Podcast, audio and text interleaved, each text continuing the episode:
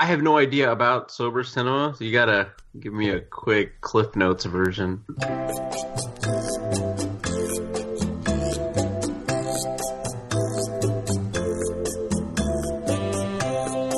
The scotch on the rocks, please. Any scotch will do, as long as it's not a blend, of course. Uh, single malt. Glenlivet, Glenfiddich, perhaps, maybe a Glengow, any Glen.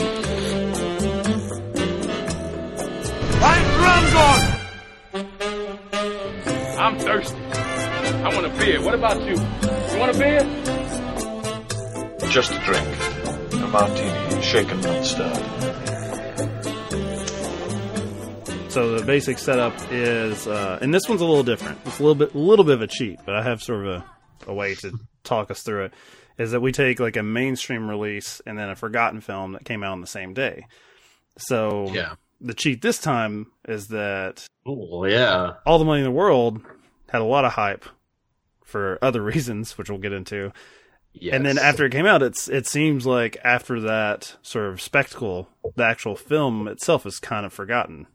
And Phantom Thread, even though it only opened to on four screens on the same day, it seems at least in pop culture that I'm aware of, it seems to be more well regarded and well known. So that's that's kind of Really? the flip on this one. Okay. All right. I would. All right. Yeah. Yeah. We'll, we'll get into. Don't it. argue with me, guest. What are you? What are you coming on here? Where have you gone, Reynolds? There's nothing I can say to get your attention aimed back at me. Is there? I cannot begin my day with a confrontation, please. I'm delivering the dress today, and I can't take up space with a confrontation. I simply don't have time for confrontations. All right, so joining us for this episode of Sober Cinema is an expert on sober cinema, Webbist, who oh, is Oh, gosh. such a fan that 30 seconds prior he's like, "What have you roped me into, Mike? What am I talking on? What's the setup of the show?" And honestly, I don't think you're too far removed from the average listener that just clicks play and is like, "I don't know what this is." So, thank you for joining us. I guess you're going to class No, up the joint a little bit. class up. We'll see. Well, I know that I'm adding more diversity to this completely. you know, How dare you, sir? looks like a PTA film up in here. Oh, Is that I don't I, I, I'm gonna take that as a compliment though because if they could actually see us, we do we do not look like the House of Woodcock here at all. I mean, Josh. So no offense, Josh. You do have a gold record behind you though. yeah. That's a that's a Beatles gold record. Oh my gosh. You should just claim it as your on. own. That's a sober sober cinema gold record. was all me right Webb. there.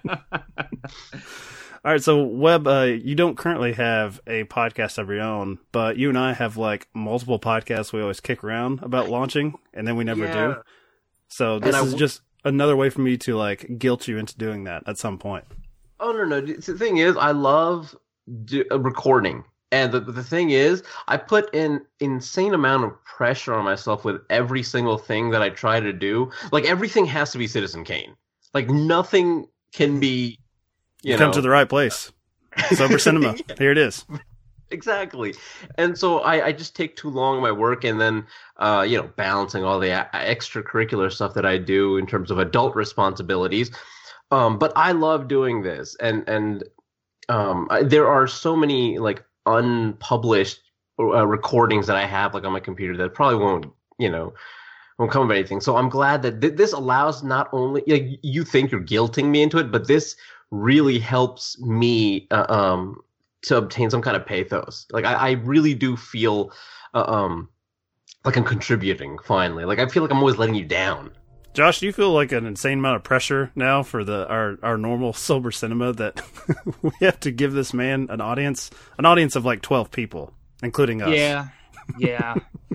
what what I am reminded of is a particular dressmaker who has that same meticulous desire for quality. Look at that, such a And- professional host. And you know, I guess my Yeah. that would make you the uh the poisoner that, that has to like nurture him to back back to health. So- Well, uh, with that sassy mouth of yours, I'm gonna say you're Cyril, Josh. Yeah, Already coming about after right. both of us. yeah. All right, so we'll we'll get into it.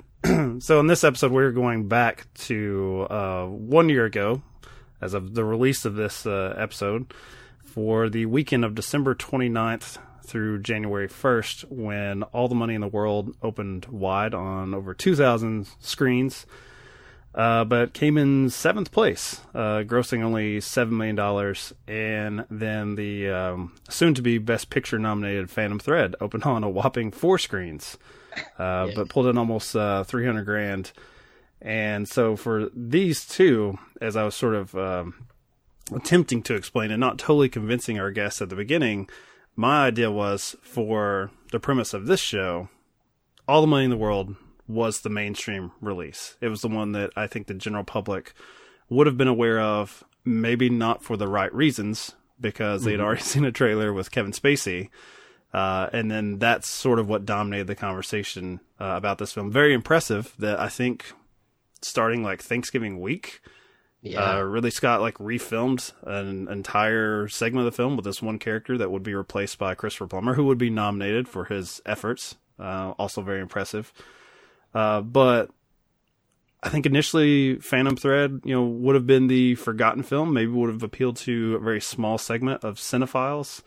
Uh, but as I said, getting the Best Picture nom, uh, it is my assertion that at least in when I talk to people that I guess are somewhat into movies, that they're at least aware of Daniel Day Lewis as this dressmaker sort of asshole. And I don't know I don't know if I've had a conversation with anyone just casually about all the money in the world where they've cited a specific actor scene except is that the one that Kevin Spacey was in? Like that's so it's kind of interesting. So I'll leave it up to you. all. Which which one would you all like to dive into first? We usually do the mainstream release, but this this time it's kind of a toss up.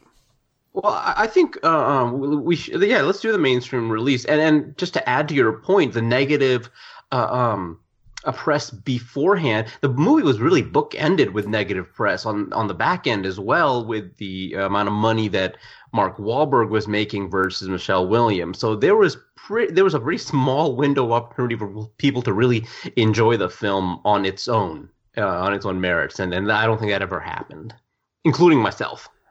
I- I'll just stay on brand for sober cinema and say I can't really blame Marky Mark for his or his agent because for for uh, spending my holiday weekend uh, reshooting because you cast someone that was uh, a bit handsy. I guess would be the polite way to put it. Uh, yeah, I wouldn't want to give it back, but he did eventually, uh, I believe, donate that to Yeah. uh, like Times Up. I think some sort of It's like their defense Yeah. fund or something Yeah. like that. Yeah. so. Right. Uh, I felt that was maybe a little bit unfair just because that was just in his contract his agent worked out. and Michelle Williams, I think, volunteered to do it for like Mhm. it was like a thousand dollars. I think it was like the minimum that was required by yeah, the union or whatever. it's one of those things where I don't blame either actor. I do blame No. Michelle Williams' agent, though.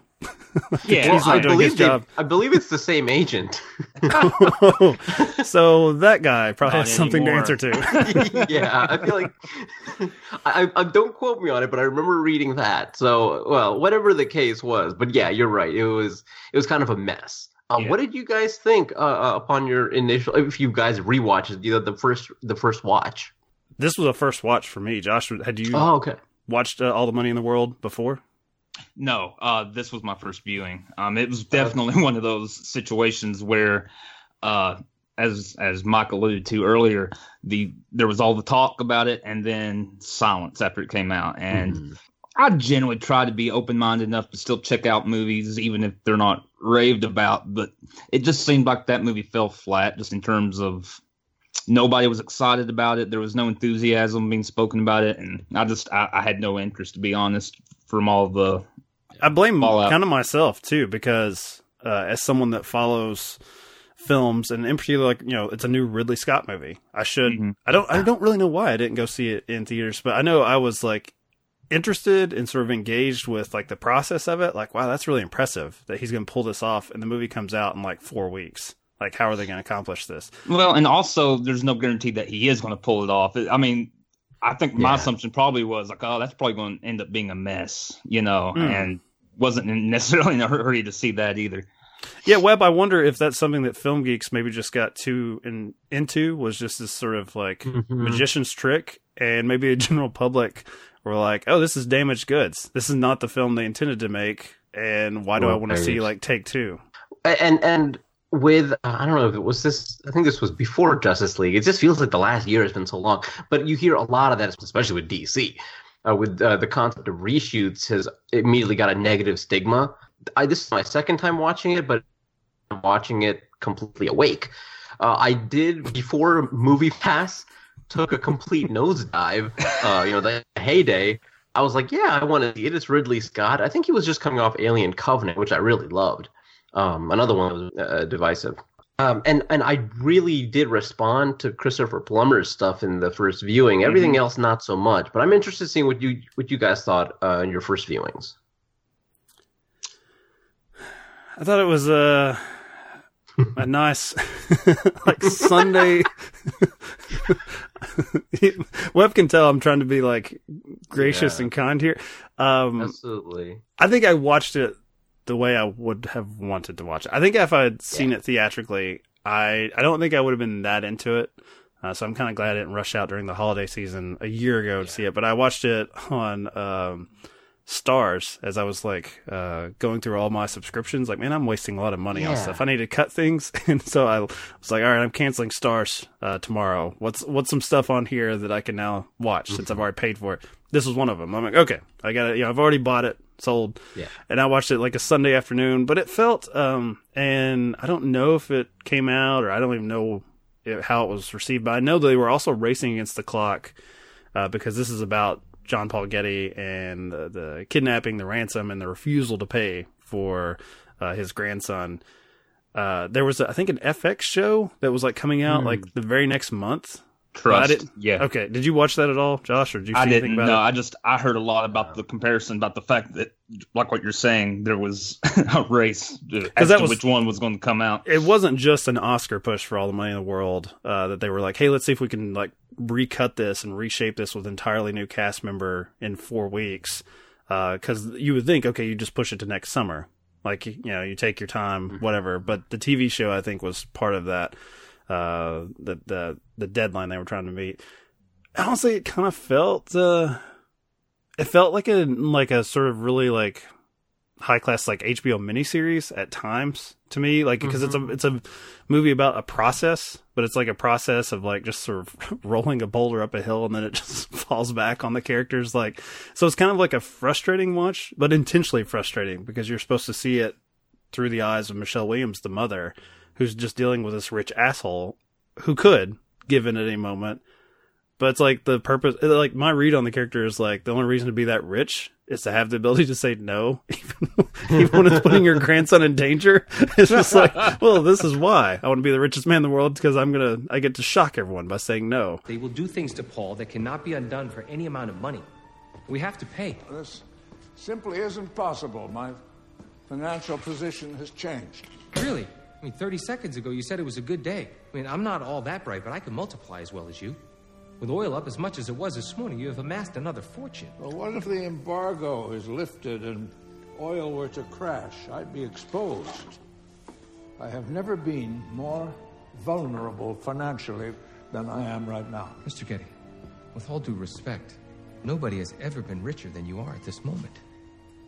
I have no money to spare. What would it take? I mean, what would it take for you to feel secure? More. It's hard to empathize too much with any of the characters because you just feel for Michelle Williams, who's mostly helpless, and then you're just waiting for this guy to say yes. And I think the biggest thing that works against it for me is probably Marky Mark, who's not. Oh, there's not so much Funky Bunch here. He's like he is playing super stoic, and I know he's done that before, but I think I've sort of leaned into. Uh, I was a big fan of Instant Family, which was kind of shocking to me, like the uh, almost like Parenthood style comedy that came out this past Thanksgiving, and I really uh, liked him in uh, the David O. Russell movie I Heart Huckabees, and I think I just like the goofier Mark Wahlberg than I do like the stone faced like badass. Yeah. And so as, as I'm watching this, I'm like, man, I bet you I would love this movie if, if this was like Jon Hamm playing this part instead. Oh gosh. Yeah. Yeah, that that is a good choice. I don't know if that's unfair, but it, it's not like a very showy role. But I, I, I, I feel like Mark Wahlberg's already so much of sort of a blank slate that this is such a blank character that it's just a bad mix. mm, as somebody who loves Mark Wahlberg when when he's cast correctly, he is a limited actor, and kind of like what you're alluding to, it, it requires somebody who can really pull off that stoic attitude with without it coming off as just a stale performance, and and uh, it, that's very much what I feel. It's just by the numbers act. It's not a bad performance, but it's nothing. It's nothing special. It doesn't. It doesn't add anything to the movie. He's not as twitchy as I would like my fixer to be. Like he's, he's not. No. He's at his best when he has the ability to be mouthy. I mean, pretty much, yeah. Like you look at The Departed, and he's uh, he is yes, so that's intense. one of my favorites. Yes. Yeah, in every scene, and he also doesn't overstay his welcome. He comes in, does his thing, and gets out. The trouble is, really, like, even if he was very showy, I don't think the character is written very interestingly. I, I none of the characters are frankly interesting, aside from, of course, Getty. And I think if if the film had focused on him the whole way, and maybe this would have been kind of a biopic with with a little bit of historical context that would have been much more fascinating because the whole time this film doesn't have any narrative uh, um, push. Like i don't feel it, it's not like you mentioned like going up the, the hill with the, the pushing the boulder up the hill. I feel like you're just pushing it on a complete like flat surface. Like there's no momentum at all. I, I, I think about this especially uh, in the sequence where um, they're like, oh, this is a hoax. He's just like trying to get get money out of his grandfather, and then you know, within like a, a scene or two, like, oh no, wait, it's real. It's like, what was the point of any of this? So, um, there's no peaks and troughs at all. Uh, it, it's just kind of flat. Uh, and and everybody's doing the best they can with the material, and especially Plummer, uh, which is I, you know the most interesting aspect behind and in front of the camera. Uh, but th- that's really for me the crux of you know the potato here. Like I, I can't quite get myself to care about um, anything besides this uh, enigma. I think that's really interesting because normally I would hate like a biopic that's mm-hmm. about someone's life. I mean, I, I like the ones where it's well, that's um, the definition of a biopic, is it? No, like well, I'm thinking like The Aviator, which is something I really like, but it's Okay, not. It doesn't yeah. go into Howard Hughes wearing tissue boxes on his feet. Like we don't need the totality of his life. We just need a segment, and so this is kind of that. But unfortunately, it's so far removed from just being John Paul Getty's perspective that it doesn't feel like it is. Like this could have been like The Aviator, except it's about that point in his life. Like you know, he's he's sort of facing the end, and like unfortunately Yeah. for him, this is kind of like his sign off on life was when he refused to pay for his grandson's life. I, I tell you something that kind of bummed me out on the process of watching it, which, you know, this being based on real life events. Uh, I say that hesitantly because I guess even though this was based on the, the book that was kind of written about it, Mhm. uh, I don't think the family has necessarily been real uh, outspoken about h- how things happened. So there's still just a lot of this that's speculation as far as the behind the scenes tensions and the, the characters' motivations and, and, and everything. But I was kind of hoping early on because I, I didn't know much about the story. I'd never looked that much into it. Yeah, me Um. I was kind of hoping that Christopher Plummer's character, uh, Paul Getty, was kind of a step ahead of everybody a little bit. That maybe like because early on he was Hmm. he was talking about you know how, how you do business and how you bargain and stuff. I was like, maybe he's coming off as cold, but uh, he he mentions that he, he says that line about um if he pays the ransom for one grandchild, he'll be paying ransoms for fourteen grandchildren. You know, and that's very much true. That's you know America's stance is we don't negotiate with terrorists and et cetera, et cetera. So at first I was really hoping I was like, well maybe maybe he's kind of gonna be a little artful in how he handles this and and I felt like they were alluding to that. And then by the end of it, you're like, oh no, this is just a selfish bastard who's not willing to Well, pay he- up some money. he just want to be he wants to be flirted with a bit more. Like it's like Yeah. because by the end he does give in to a certain degree as far, but it's like he realizes once he says yes, no one has any more use for him. Like there's nothing nothing else about him that people will like want from him other than his money. He wasn't negotiating with the kidnappers. He was negotiating with his daughter-in-law. He was using it as a play to get the the, the kids, you know, into his possession. Uh, so that said, um, I was uh, I, I was really wondering uh, if Mike was setting up a ringer with to go up against Phantom Thread when, when you picked this movie because let me let me defend myself here. Uh, uh, now I did mention it came in seventh place, so didn't set the world on fire. But the only other one would have been nope, nope. It is it was the only wide release that weekend. Well, it's coming out of the holiday season, and and generally movies like this don't do well around the Christmas day. Like I remember, um, uh, uh, Girl with a Dragon Tattoo, Fincher had a pretty good marketing campaign, the feel bad movie of the year. Like nobody saw it. Like I went to the theater. That's but- a great line.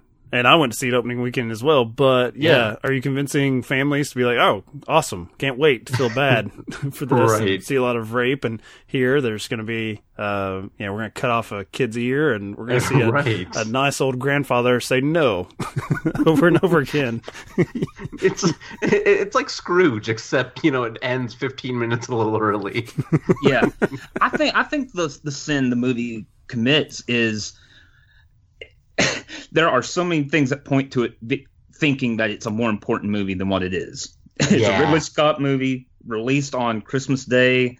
It's over two hours. You had all this drama about recasting Kevin Spacey and you know spending the money for reshoots and stuff. All this leads you to think like this must be a pretty important movie. This must be a pretty big event movie. And then you watch it and you're like, no, not at all. I mean, it was a good movie. it was fine. It was fine. Like what Mike said, toss it in on a Sunday evening, enjoy it, whatever, and educate yourself a little bit on it. But uh, all that stuff kind of builds up as to being this more uh, consequential movie, and it just isn't. It's a minor entry in Scott's uh, filmography, and it's really well made. Uh, if you didn't know about the behind the scenes uh, fiasco, I don't think you'd ever even think about it, uh, uh, or ever even. Um, there's yeah. no clue of it. There, there, there's no mustache that you're like, hey, wait a minute, that upper lip is weird. I, I, I liked a lot of the like you know uh, uh, the direction. I liked the performances. I just could not get excited about the narrative at all. And granted, that my second viewing was better than my first. I'm going to take you to task a little bit on that because you sent me a text saying, "Hey, I'm watching it, and it's not too bad this time around." Yeah, but then you the follow up text was, "I got the digital code for three bucks," and I'm like, "Well, okay, it's worth three dollars. I'll grant you that."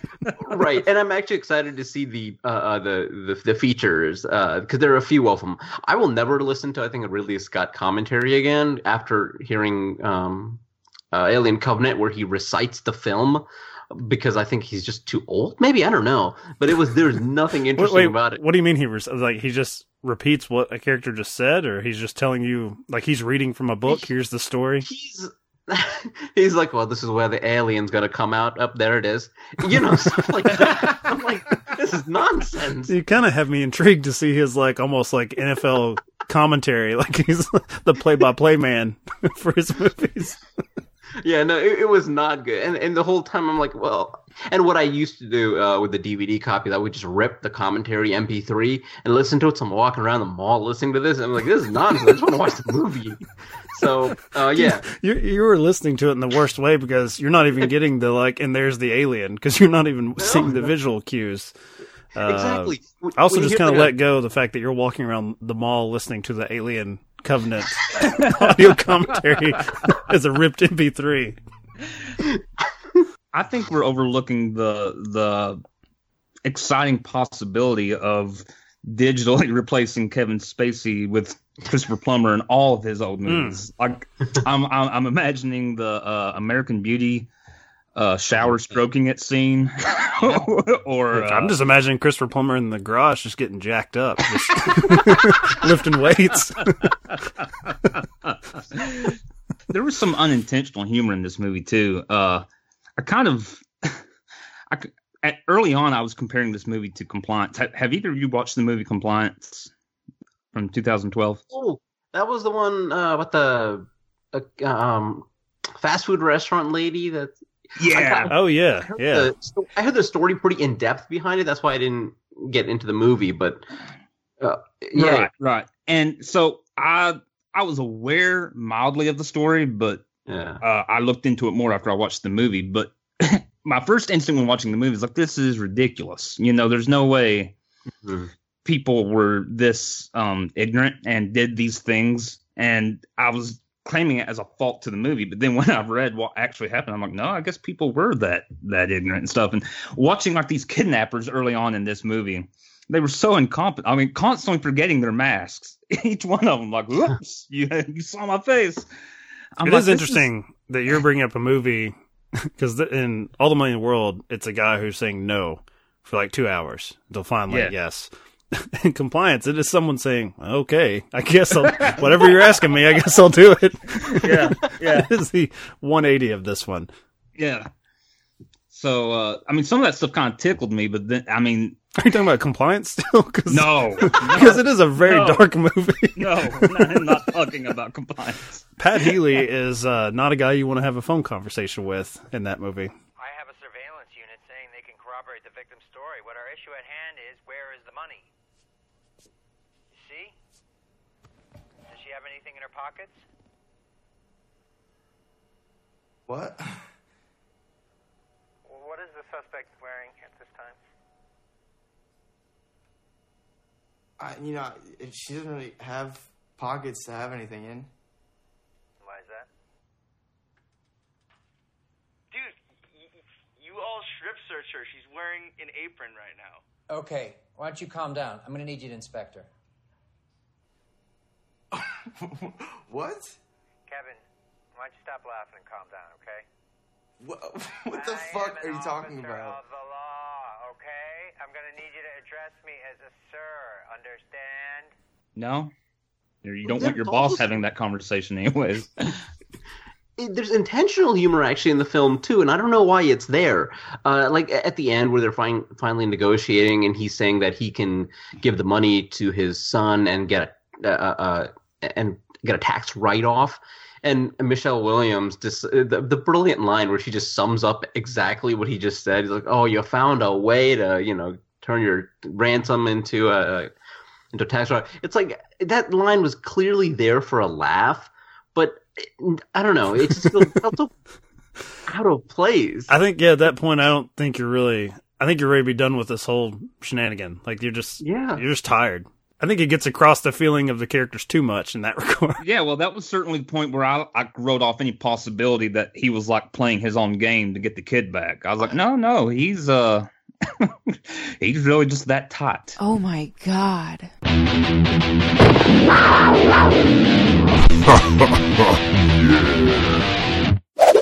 All right, let's move over to Phantom Thread, which uh, mostly sucked. I think we can all agree it's pretty bad. Um, Come now, Mike. Nobody's buying that. Well, this film was not able to penetrate me uh, like in, on any kind of emotional level. oh, it penetrated me over and over. With its phantom thread. I watched it with my brother, who is one of the most elitist, you know, film film individuals I've ever been, and he he really dug it, and and, and it like touched him to the core. Whereas I was less impressed, not impressed, um, moved. I was not moved, but I was very impressed with all the technical aspects of this film. What is it that like really resonates with you guys um, uh, that this film did, or, or, or you know how it affected you? I will jump into this because this was my number one movie of last year. Uh, I I I'm did love it. Second that. It was also my favorite film of Oh, last okay. year. So Oh, nice. Webb prepared to be reprimanded. Two voices. No, I, I dug it. I, I, I liked it a lot.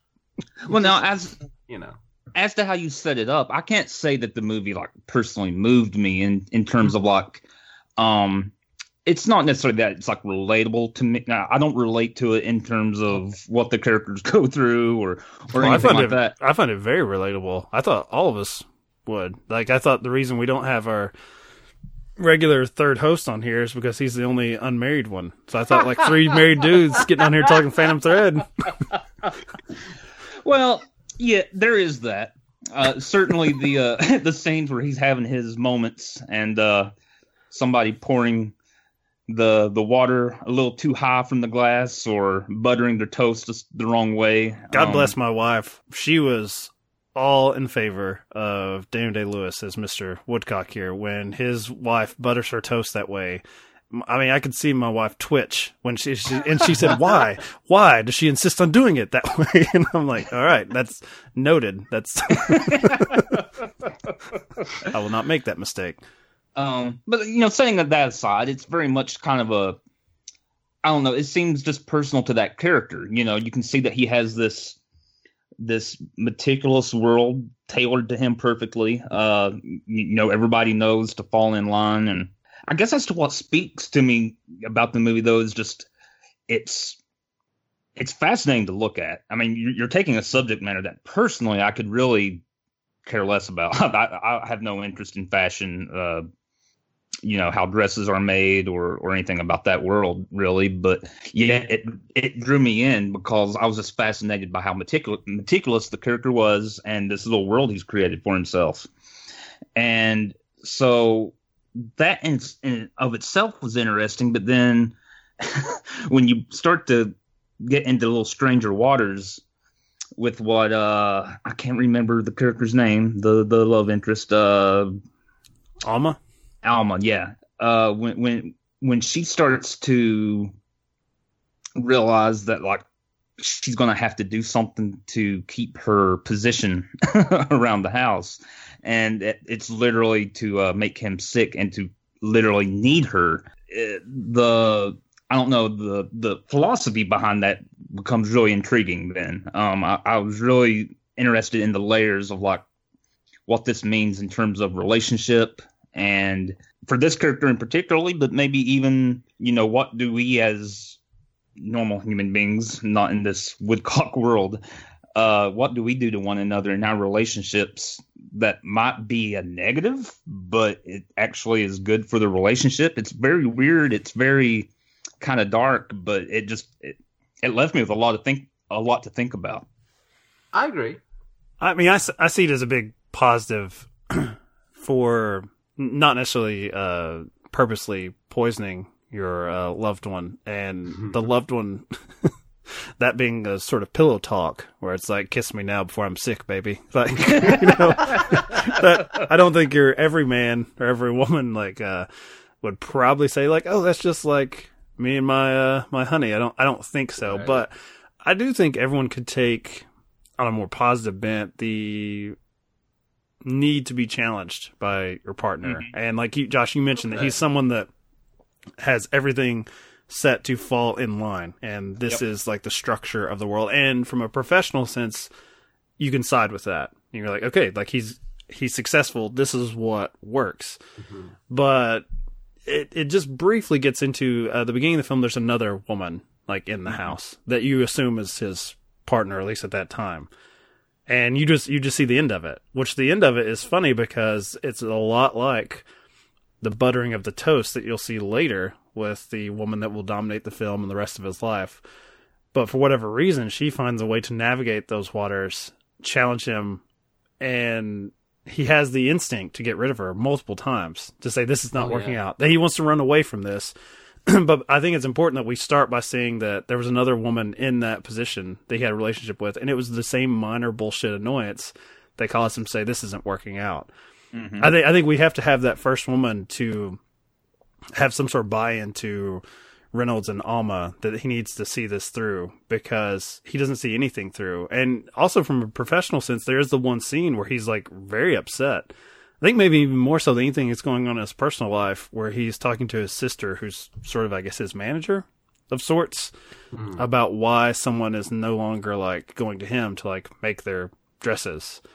And she's sort of matter of fact, like, well, you know, this is people. Sometimes people just want to change. They just want to say they're wearing something else. Like, it's not that you've done anything wrong or that you've changed or you're a lesser craftsman. It's just that this is the fashion industry and people are always chasing the new. But she's kind of commenting on him too and maybe this idea that he needs to like constantly be like looking over the fence at something else.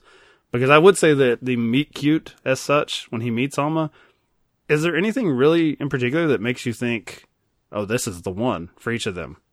Like, it, no. I, I, don't think so. It, it just seems I, so inconsequential. Oh man, I loved that scene so much. Like I really like like, so, uh, and that's the way kind of love is. I'm not saying this was love. Over overeating, Webb is that what turns you on? Because Woodcock he puts it away, man. My goodness, what he's ordering there. Like, yeah, yeah. But I like the fact. Well, it, it starts off with him challenging her. You know, he's like, "Are you going to remember this?" And you know, and so it's almost like a, a not an audition, but it, it, ultimately it's what it is. It's a test to see if if she can hang with him, essentially. Mm-hmm. And so I like that. I really like that meet cute moment. Um, why didn't it work for you? I don't think that you know if I've seen a guy who's just basically told his sister, "Hey, dump." Dump this woman that's living with me because she's getting, an, you know, she's annoying to me at the breakfast table. Mm-hmm. Um, mm-hmm. and you know, he has no time, no time for any sort of conflict, conversation. Can't deal with it. I wouldn't think that this sort of mild flirtation over food would be like, oh, this is like, you often see in movies with like a, I guess like a Playboy type. You see like they build up the one that he like sells down with is that there was something different about her, yeah. like something that he, somehow she was able to like thaw this like Iceman and like I think of like Crazy Stupid Love, which is a movie I really like. Yeah, me too. And it helps that it's it's Emma Stone and she's very charming. But since in that movie we don't see anyone else that Ryan Gosling sleeps with, we're just I guess assuming we're meant to assume that Emma Stone is different because they had a conversation. But he probably had lots of conversations with other nice young women and he just ignored it. And I, th- I, think what I like about Phantom Thread is that meet cute. He's probably had a hundred of those like mild flirtations mm. over breakfast when he's single, when he's on the prowl. It's the real like sort of love story element that I gravitate to is sticking through the obnoxious shit.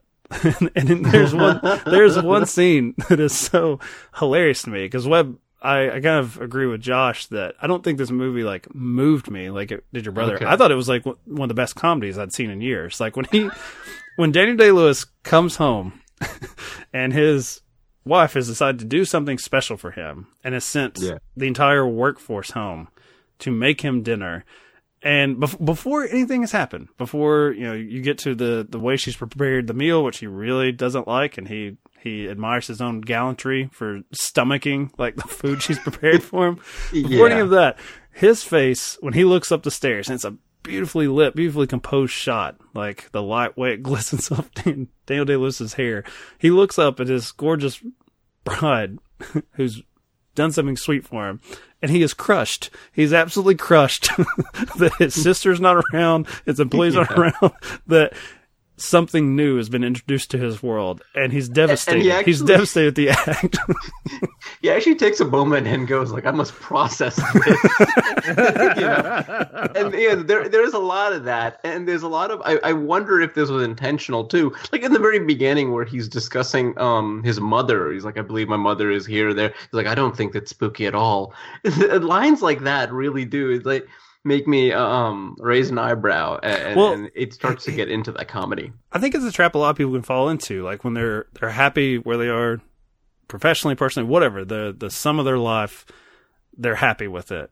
That they, they become like crazed or they become like very depressing people even in their happiness that they want it to stay entirely stagnant and frozen. And that's that's mm-hmm. kind of the thing with the the ghost thing with his mom is he's not spooked out by it because it's like he just wants it to stay as it was. And like anything, anything that deviates from that, he's kind yeah. of just a guy that's afraid. He's like afraid of life, which is weird because he has all these people that take care of the real world stuff. Like poor Cyril, who's the MVP of the movie, when she she looks at Daniel Day Lewis with his bed head and says, basically, "Don't fuck with me. I'll put you right on the floor." I'll go right through you. you know, you you both actually make really good points. Sometimes when I a movie doesn't uh, um uh, uh, impress me or leaves that kind of a lasting impression, I guess, um, right away. I have to look for a reason uh, of why it didn't, and I was like, "Oh well, I like I liked a lot of this movie. It just because I didn't relate to it, or because it didn't affect me emotionally. You know, I that, that maybe that's why. So I do tend to project that. So I do apologize for that. Um, in terms of the subject matter, uh, Josh, you mentioned uh, um, not wor- you know caring about the world of fashion. Earlier this year, Heidi Klum and Tim Gunn decided they're not coming back for another season of Project Runway, and I was crushed because I've you had that Daniel Day Lewis look. You were like perfectly lit as you looked up at your screen. I needed to take a moment and just process what I was reading on her Instagram account, and I was yeah, I was really bummed out about that, and so uh, and, that's something my wife and I do uh, pretty regularly. Um, in fact, we started going through the old seasons and and um catching up.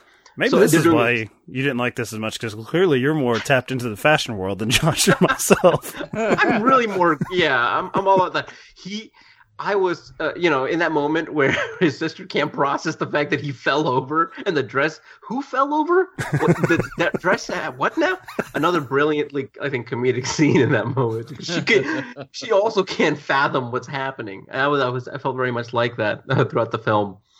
Um, no, I, I was totally in it uh, uh, all the way in terms of its its content and um, yeah, I, for whatever reason, I'm not sure why. And the thing is, this is my second viewing, and I was more, much more impressed than my first one. So perhaps it's just going to take me a little time to get to there.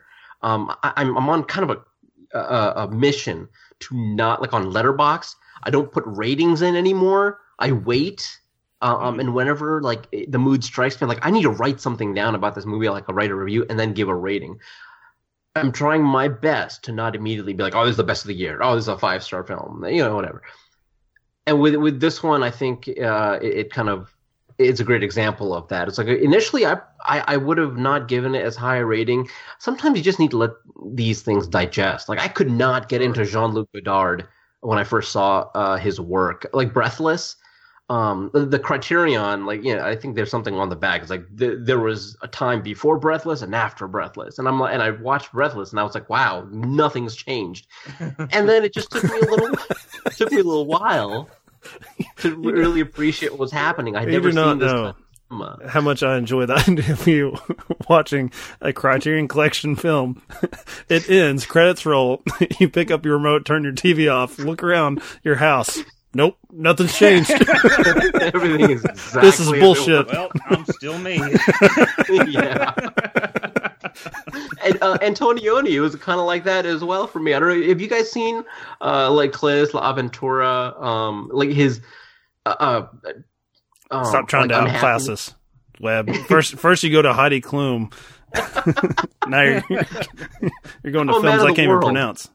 I'm a man of the world. The trilogy of like discontent, I, I think what it's called for him, and he he. It's a completely different kind of filmmaking, and with PTA, I feel like uh, he's always challenging you in in different regards. Like Inherent Vice is so different than Phantom Thread. Uh, and and I and I loved Inherent Vice like almost immediately. Um, Cronenberg's that way too. Like you can watch The Fly and then Cosmopolis and like what the hell's going on? Um, and, and you can love things in their own way. So yeah, with with Phantom Thread, I am approaching that level of. That's interesting. Because I, would argue that Inherent Vice is the far more challenging one to love initially. I would think most people. I would think they would. Uh, I'll shout out to uh, super fan of Sober Cinema Hiro from True Romance, who despises Inherent Vice, despises it.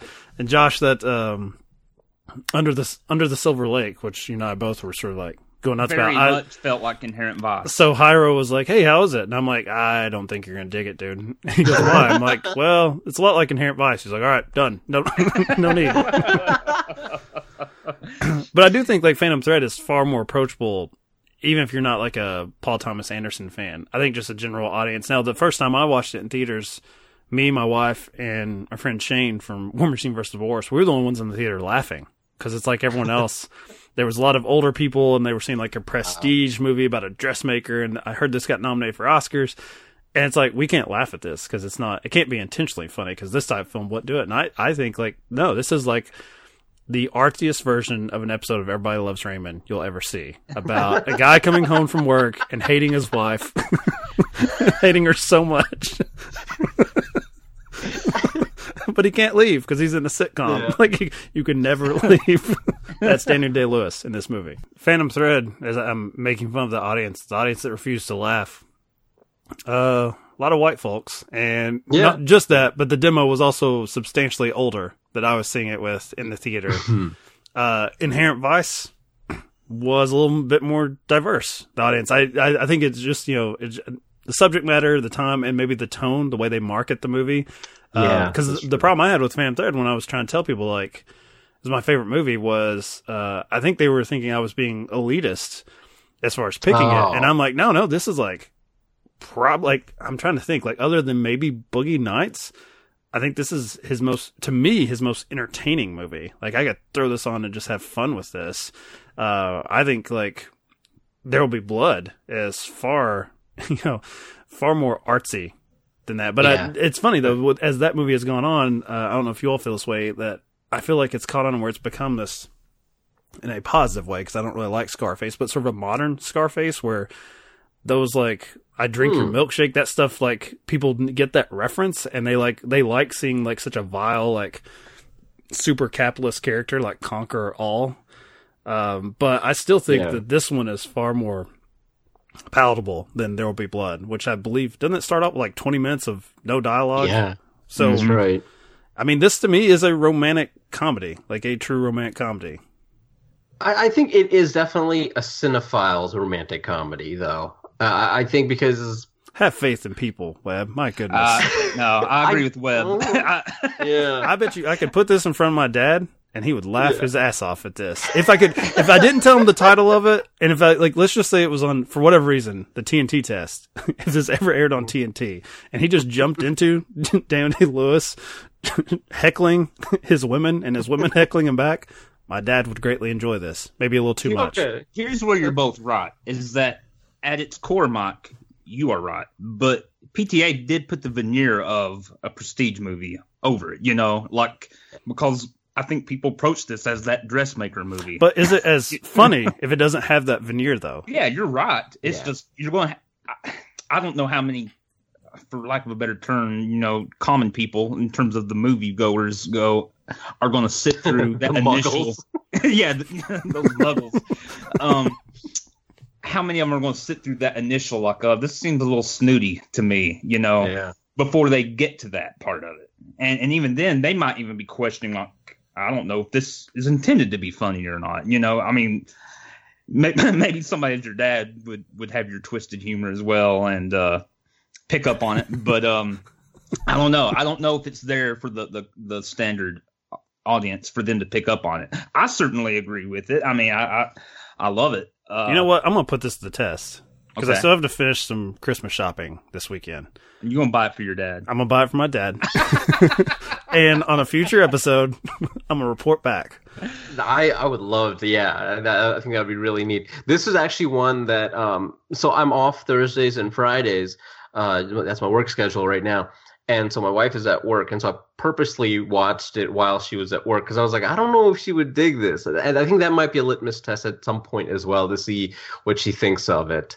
Um, but that, that's that's not a bad idea. I think I, I always kind of I, I never give my wife enough credit sometimes because sometimes when I introduce her to certain films, uh, like maybe she'll like this, and or maybe when I take a chance, like it, it doesn't work out. Like when we went to watch Hereditary, that was a bad idea.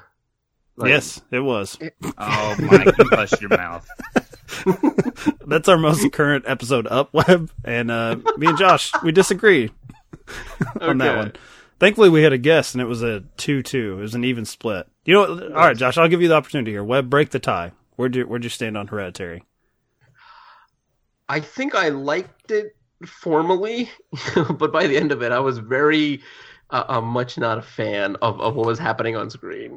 Like, I, I appreciate That actually sounds like my pretty much my take on it. very ed- edge of seat, cringe-worthy moments. There's a lot of good horror in it, but uh, I felt like everything that was done with, especially with like the death of the child and every the, the decapitation and all, all that, it's it, it's kind of a joke to the filmmaker by the end of it, and it's like I'm not laughing, buddy. I don't know. Like I, that's my very quick knee-jerk reaction right now. I think that is, uh, I is have a three two, question. three I have a against. question.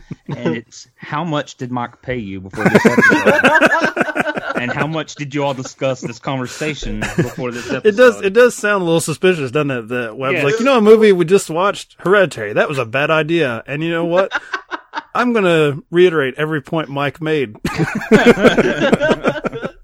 Well, I mean, I, I will give the film a lot of credit for creating images that will stick with me for a while. Like I, I want to revisit it, but I also don't want to. And maybe that's the mark of a good horror film because it achieved what it wanted to. It, it genuinely disturbed me to the point where I no longer want to watch it again. And and what you know, I guess I- I'm interested. How about this? I'm interested to see what this filmmaker does next. But yeah, I'm just like glad I have final cut on these, so I'm gonna cut around where you say I never want to watch that again. All right, so we'll we'll uh, wrap up here with our, our sort of premise. Now, all the money in the world did open well critically, seventy eight percent, and unfortunately for it, it I think had a a budget of fifty million is what they're claiming. I don't know if that counts reshoots Oh, and all of that that was yeah. was added into it. Most of it's Marky Mark's salary. I think I read that uh, they had 10 million to work with to for the throw on. reshoots. Okay. Mhm. Uh, it did not uh, end up making its uh, money back. To be honest, Phantom Thread did not uh, either. So, like domestically, all the money in the world did 25 million, and worldwide 56. So, yeah, it was not not a hit. Um, but critically, 78 percent. Uh, maybe not, you know, Oscar push worthy, but and I also wonder if the critics were they being more kind given the production Yeah. history. I, I, I read know. a lot of uh, like Plummer's the reason to go see this like and and that was kind of the big highlight and a lot of, and the user score I think or excuse me the the like the the the critical scores were a lot of like 2.5 out Mhm. of like fours and fives so that tomato meter might be a little skewed Phantom Thread uh, ended up at uh, 47 million worldwide on a budget of 35 million, so also not a huge financial success. But it's uh, this is probably not going to be a surprise with the PTA joint uh, 91 percent on Rotten Tomatoes. So um, the premise of our show, you know, do one of these films do they deserve more or less attention than they initially got. And this one's kind of interesting because both of them seem to be fairly critically well received, but also neither one was a huge box office success. I think it's unfair to toss it to me and Josh since we're like Phantom Thread, number one movie of the year, so it deserves all of that and more. So, Webb, what, what's your take on these two? Does one deserve to be higher up? I, I don't think that like you mentioned earlier at the beginning of the show that the film the Phantom Thread has more of a following, and that while that might be true, I think it has the same following that all of other PTA's work has. I don't think it ever branched out of his specific audience. Um, and I wait think till the both- Christmas Day at the Deniston family gathering. And- Absolutely. I think both films got the right amount of uh, uh, credit for how good they are, and that, that is specifically for Phantom Thread. I think that might change for me later on because it, it, it like my second viewing was much better than my first. Um, but with all the all the money in the world, yeah, that that's about right. I don't. I mean, I'm sure it lost money when you factor in promotional and especially with all the yeah, yeah the negative press they had to deal with before and after.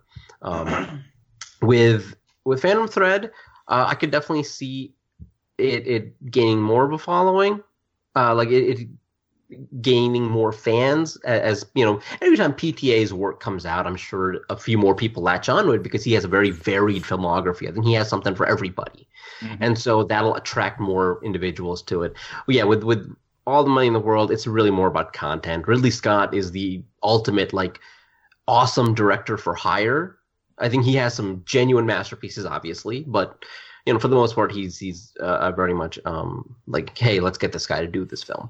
That's a good PTA point. Is yeah, because PTA is like following your favorite band and like going Yeah. from like Revolver to to bring back Josh's gold record on the wall that he's a part of to like I don't know Mhm. the White Album. Like you're gonna have Yeah. that varied sort of like it, it's gonna be cool to see him grow uh, to that to go from Hard Eight or Sydney to Phantom Thread. I hadn't really thought about that way, but yeah, I don't think anyone mentions Ridley Scott in that vein. That you take the entirety of the filmography and you're following an artist. Uh, Yeah. just sort of he's as much as can be stated for someone who's very successful and probably a millionaire so many times Oh. over. Sort of more blue collar than PTA in that regard. Like someone has an interesting story, I can do that. Oh, we need to recast it. I can do that. Give me Thanksgiving weekend. I'll fix this right up. pretty much. And so that I, I will give him a lot of props for that. Like that, and if anybody could do it, it'd be Ridley Scott. He he just he's been around the business forever. He just he knows what he's doing. So I, I do trust him in that. And especially with it, he's the guy that has I feel like the most director's cuts or alternate versions of films, and he, he knows how to do it. So I'm very glad that that all worked out. And that's even a plus even just on you know observing the the movie making process is to watch this movie and know that they did what they did with it you know replacing a character i think they said the reshoots took place within like eight days or something like that. Um, that doesn't really factor into the quality of the film overall in terms of how much you enjoy it or you take away from it, but it's to be admired, especially from a director's point of view of like, uh, man, he pulled that off, you know, and so it, it definitely gets points for that. Do you think they'll ever release a uh, Webb? You can't open that door. The spacey version. I, I don't think so. I think unless it leaks out. If I was a bean counter and I'm looking at that and said, "Hey, we lost money on this," I I might I might throw it on there to another Blu-ray version of it because it, I don't think Scott. I don't think Ridley Scott will. I, I don't know. Yeah. It's like the Well, final say and stuff like that, but I don't think he, he'll have anything Well, to do with that. Before Kevin Spacey was hired, like he wanted uh, the studio wanted Spacey because he was a bigger name with House of Cards and all that. Right. His yeah, his original um person he wanted was Chris Plummer. So it ultimately all worked out for him. And Yeah. and honestly, like I'm very anti prosthetics when it comes to like oh we need to get an old guy. Just get an old actor. So I think it worked out for the better ultimately. also contributes to our mutual hatred of Hereditary. Anti prosthetics, anti creepy Mike, faces. Mike, don't go down that road. Uh, Don't, yeah, don't, don't drag Webb's name into that conversation. All right, I won't do that. But uh, Webb, where can uh, where can people follow you uh, online if you so choose? Um, you can find me on Twitter at uh, Web is trying. Um, I, It's I- the most took me a honest while Twitter handle of all time. it really is. and in about a uh, in about a month, uh, depending on when this baby decides to show up, uh, you'll you can also find me on Instagram posting. yeah, I'm gonna be that dad. I'm gonna be posting a ton of like baby crap. So, uh, and I figured like let me separate Twitter and, and Instagram for that. I've never really used Instagram, but it's gonna all be for for uh, for baby stuff. So, Well, yeah. as as a father of two, and congratulations. Uh, Thank you. and- but but uh, yeah, that you know the pride factor. It's it's going to be you know taking pictures of every everything that you find significant, which sadly to a lot of other people probably won't be that significant. But as that proud uh-huh. father, you're, you're going to be documenting everything. What Instagram's Webb's the way to go. not saying is that there's going to be a picture of his newborn, and then there's going to be a picture of this new Criterion that he just bought, or his new setup. it's going to be mixed in with baby pictures. But the picture of the baby, you know, I'm sure Webb will observe the baby and think, yeah, life's different now. Not not after the criterion that he sat down. no no difference now. Yeah, Baby in one hand, magnificent Ambersons in the other. I'm like, I love them both equal. a lot of that. A lot of that's gonna be happening.